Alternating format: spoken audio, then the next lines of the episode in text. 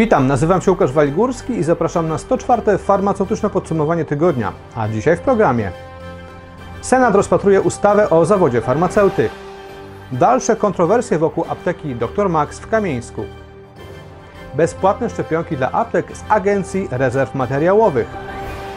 Kształcenie farmaceutów na Warszawskim Uniwersytecie Medycznym zagrożone. Dzisiaj czarny piątek, ale nie dla aptek. Środę 25 listopada Senat rozpoczął posiedzenie, na którym ma być rozpatrzona ustawa o zawodzie farmaceuty. Na jej rozpatrzenie trzeba było jednak czekać do kolejnego dnia, 26. Dopiero wtedy senatorowie pochylili się nad projektem ustawy o zawodzie farmaceuty oraz zadawali bardzo szczegółowe pytania na temat finansowania opieki farmaceutycznej oraz tego, w jaki sposób praca farmaceutów zmieni się po wejściu tej ustawy w życie. Relacje z tych pytań e, senatorów możecie znaleźć w serwisie MGR Farm. Zachęcam do jej przeczytania.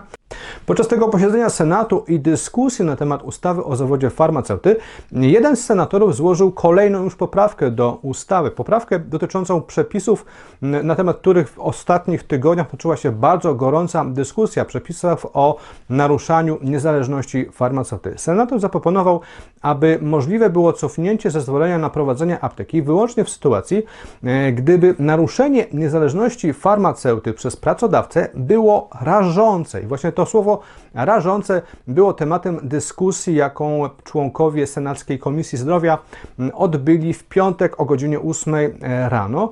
Co ciekawe, kilka dni temu Senacka Komisja Zdrowia przyjęła inną poprawkę zmieniającą ten konkretny punkt ustawy o zawodzie farmaceuty. Poprawkę, która w tym samym miejscu wprowadza słowo uporczywe, uporczywe naruszanie niezależności farmaceuty. Dlatego senatorowie musieli zdecydować, czy w tym miejscu bardziej pasuje słowo uporczywe, czy rażące. Ostatecznie senatorowie zdecydowali o pozostawieniu tej poprawki, która została przyjęta przez komisję kilka dni e, wcześniej, a więc tej zawierającej słowo uporczywe. E, no a teraz już czekamy tak naprawdę na ostateczne głosowanie Senatu w sprawie ustawy o zawodzie farmaceuty i kolejnych jej e, poprawek. To głosowanie ma się odbyć na zakończenie tego trwającego właśnie posiedzenia, czyli prawdopodobnie w piątek wieczorem, w momencie, gdy nagrywam ten program. Nie wiadomo zatem, jakie są wyniki głosowania i które z tych poprawek, które przyjęła Senacka Komisja Zdrowia, zostaną także przyjęte przez Senat i ostatecznie trafią także do Sejmu. Jednak kiedy to głosowanie się odbędzie i wyniki będą już znane, to natychmiast pojawią się one w serwisie mgr.farm, dlatego zachęcam do pilnego śledzenia. W poprzednim tygodniu jednym z gorętszych tematów, który porusza środowisko farmaceutów, był temat apteki Dr Max w Kamińsku. Apteki, e, która funkcjonowała tak naprawdę bez ważnego zezwolenia i po decyzji Wojewódzkiego Inspektora Farmaceutycznego o unieruchomieniu. Ta apteka miała zostać zamknięta w ubiegłym tygodniu i tak się faktycznie stało. Okazuje się jednak, że w poniedziałek, miniony poniedziałek, ta apteka na nowo otwarła swoje drzwi, nadal funkcjonuje. E, stanowisko w tej sprawie do naszej redakcji przesłał wysłał e, właściciel tej e, apteki, który przekonuje, że nie zgadza się z decyzją inspekcji farmaceutycznej i ważniejszy jest dla niego interes pacjentów, którzy domagali się po prostu otwarcia tej apteki, a decyzja wojewódzkiego inspektora farmaceutycznego o jej unieruchomieniu, szczególnie teraz w okresie pandemii, jego zdaniem jest po prostu nieodpowiedzialna.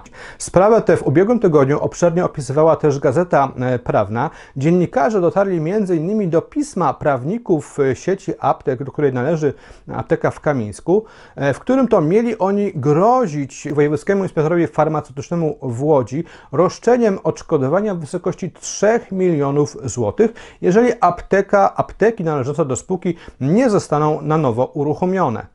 Dziennik Gazeta Prawna w minionym tygodniu doniosła również, że po tym jak apteka w poniedziałek została na nowo uruchomiona pomimo decyzji unieruchamiającej wojewódzkiego inspektora farmaceutycznego, tenże wojewódzki inspektor farmaceutyczny w Łodzi złożył zawiadomienie w sprawie możliwości popełnienia przez właściciela tej apteki przestępstwa, które polega na tym, że prowadzi on aptekę bez zezwolenia na jej prowadzenie, a za takie przewinienie, za takie przestępstwo e, grozi do 5 lat więzienia. Sprawa zatem będzie miała na pewno swój dalszy ciąg.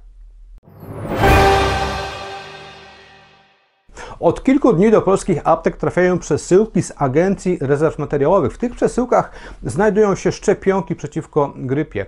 Są to szczepionki, które zostały przez apteki zamówione na początku października przez specjalną witrynę internetową, e, na której to apteki mogły zgłaszać zapotrzebowanie na szczepienia dla swoich pracowników. Są to zatem bezpłatne szczepionki, ale przeznaczone do zaszczepienia pracowników tychże aptek, które takie zapotrzebowanie mm, zgłosiły. Okazuje się jednak, że tego typu przesyłki stają się dla aptek trochę problematyczne, a związane to jest przede wszystkim z komunikatem, jaki w tej sprawie wydał minister zdrowia.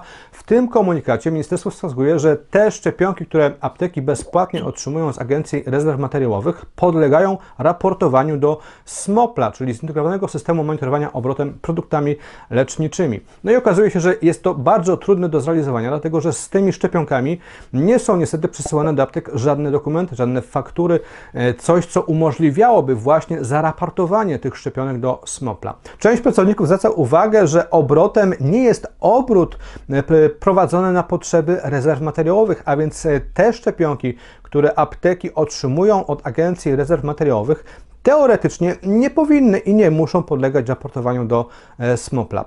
Z tego co nam wiadomo, Naczelna Izba Lekarska wystosowała do ministra zdrowia zapytania w tej sprawie, innymi domagając się wyjaśnienia, czy te szczepionki faktycznie wymagają raportowania do SMOPLA, a jeśli tak, no to w jaki sposób to e, powinno wyglądać. Dlatego na pewno w najbliższych dniach lub tygodniach poznamy odpowiedzi na te wszystkie wątpliwości, na te wszystkie pytania i oczywiście natychmiast znajdziecie je także w serwisie mgr.farm, dlatego zachęcam do śledzenia.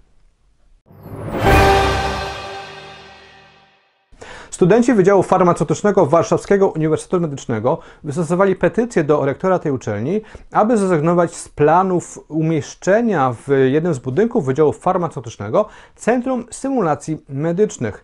Z relacji studentów wynika, że uczelnia planuje przeznaczyć jeden z trzech nowo wyremontowanych budynków tego wydziału właśnie na Centrum Symulacji Medycznych, a w tych budynkach aktualnie mieszczy się Zakład Biologii Farmaceutycznej i Biotechnologii Roślin Leczniczych, Katedra Farmakognozy molekularnych podstaw farmakoterapii, Katedra Farmacji Fizycznej, Bioanalizy i wiele, wiele innych ważnych zakładów oraz pracownie dydaktyczne, mikroskopowa, fitochemiczna, chemii fizycznej, biofizyki i wielu, wielu innych. Przez ostatnie dwa lata budynki Wydziału Farmaceutycznego WUM-u były intensywnie remontowane. W rezultacie studenci, którzy powinni tam odbywać zajęcia, często musieli korzystać z miejsc zastępczych, rozproszonych niekiedy po całej e, Warszawie. No i teraz, kiedy te budynki powoli są już wykańczane i powoli mogą studenci już do nich wracać, okazuje się, że władze uczelni e, planują jeden z nich przeznaczyć na Centrum Symulacji Medycznych. To oczywiście powoduje protest Wydziału Farmaceutycznego e, i studiujących na nich farmaceutów, którzy między innymi wskazują, że tego typu działania uczelni mogą doprowadzić do obniżenia standardu nauczania na Wydziale Farmaceutycznym, ale także mogą utrudnić prowadzenie zajęć laboratoryjnych, co z kolei może skutkować zamknięciem przez Polską Komisję Akredytacyjną Kształcenia Farmaceutów i Diagnostów na WUM.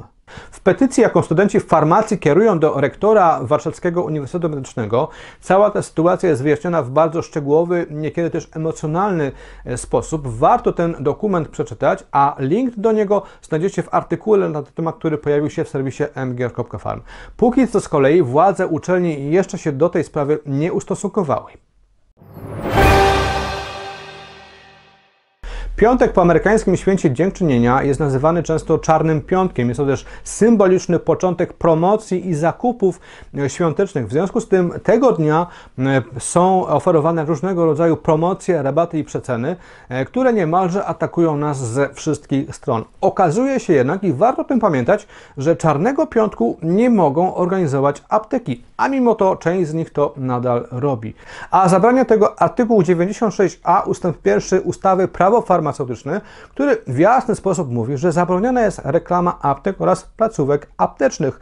Ich reklamą nie jest jedynie informacja o godzinach otwarcia oraz lokalizacji. Wszelkie działania reklamowe, marketingowe, promocyjne prowadzone przez aptekę pod hasłem czarnego piątku, czarnego dnia, czarnego weekendu czy czarnego tygodnia, jak to się teraz często robi, zostaną odebrane jako niedozwolona reklama apteki. A dowodem tego jest m.in. decyzja, jaką wojewódzki inspektor farmaceutyczny w Poznaniu wydał w ubiegłym roku. Tam właśnie za tego typu promocje, gdzie apteka w swojej izbie ekspedycyjnej umieściła tak zwany potykacz z hasłem Czarny Piątek i listą produktów, które z tej okazji zostały obniżone, ich ceny zostały obniżone, nałożył WIF na taką aptekę karę w wysokości 1000 zł. Opis tej sprawy można znaleźć w serwisie mgr.farm, do czego oczywiście zachęcam, a jeżeli już chodzi o Czarny Piątek, to zachęcam także do skorzystania z naszej oferty portalu mgr.farm. Przez najbliższe 3 dni, piątek, sobota i niedziela, w ramach Czarnego Piątku oferujemy rabat 50% na elektroniczną prenumeratę magazynu mgr.farm. Kolejna tego typu okazja będzie dopiero za rok, tak więc zachęcam do skorzystania. I to już wszystko, jeżeli chodzi o farmaceutyczne podsumowanie tygodnia. Bardzo dziękuję za uwagę. Po więcej informacji z rynku aptecznego zapraszam na portal mgr.farm. Tam codziennie przygotowujemy dla Was nowe artykuły, nowe doniesienia na temat tego, co dzieje się w świecie e, farmacji, nie tylko w Polsce, ale także za granicą. Tradycyjnie zachęcam także do prenumeraty i lektury naszego dwumiesięcznika mgr.farm, największego w Polsce tego typu wydawnictwa dla farmaceutów, za którego papierową prenumeratę można uzyskać aż 12 punktów edukacyjnych, a z okazji Czarnego Piątku, tak jak już wspomniałem, przez trzy najbliższe dni, piątek, sobota i niedziela, prenumerata elektroniczna jest możliwa do zakupu w połowie ceny. Zachęcam do skorzystania z tej oferty, zachęcam także do oglądania farmaceutycznego podsumowania tygodnia już za tydzień.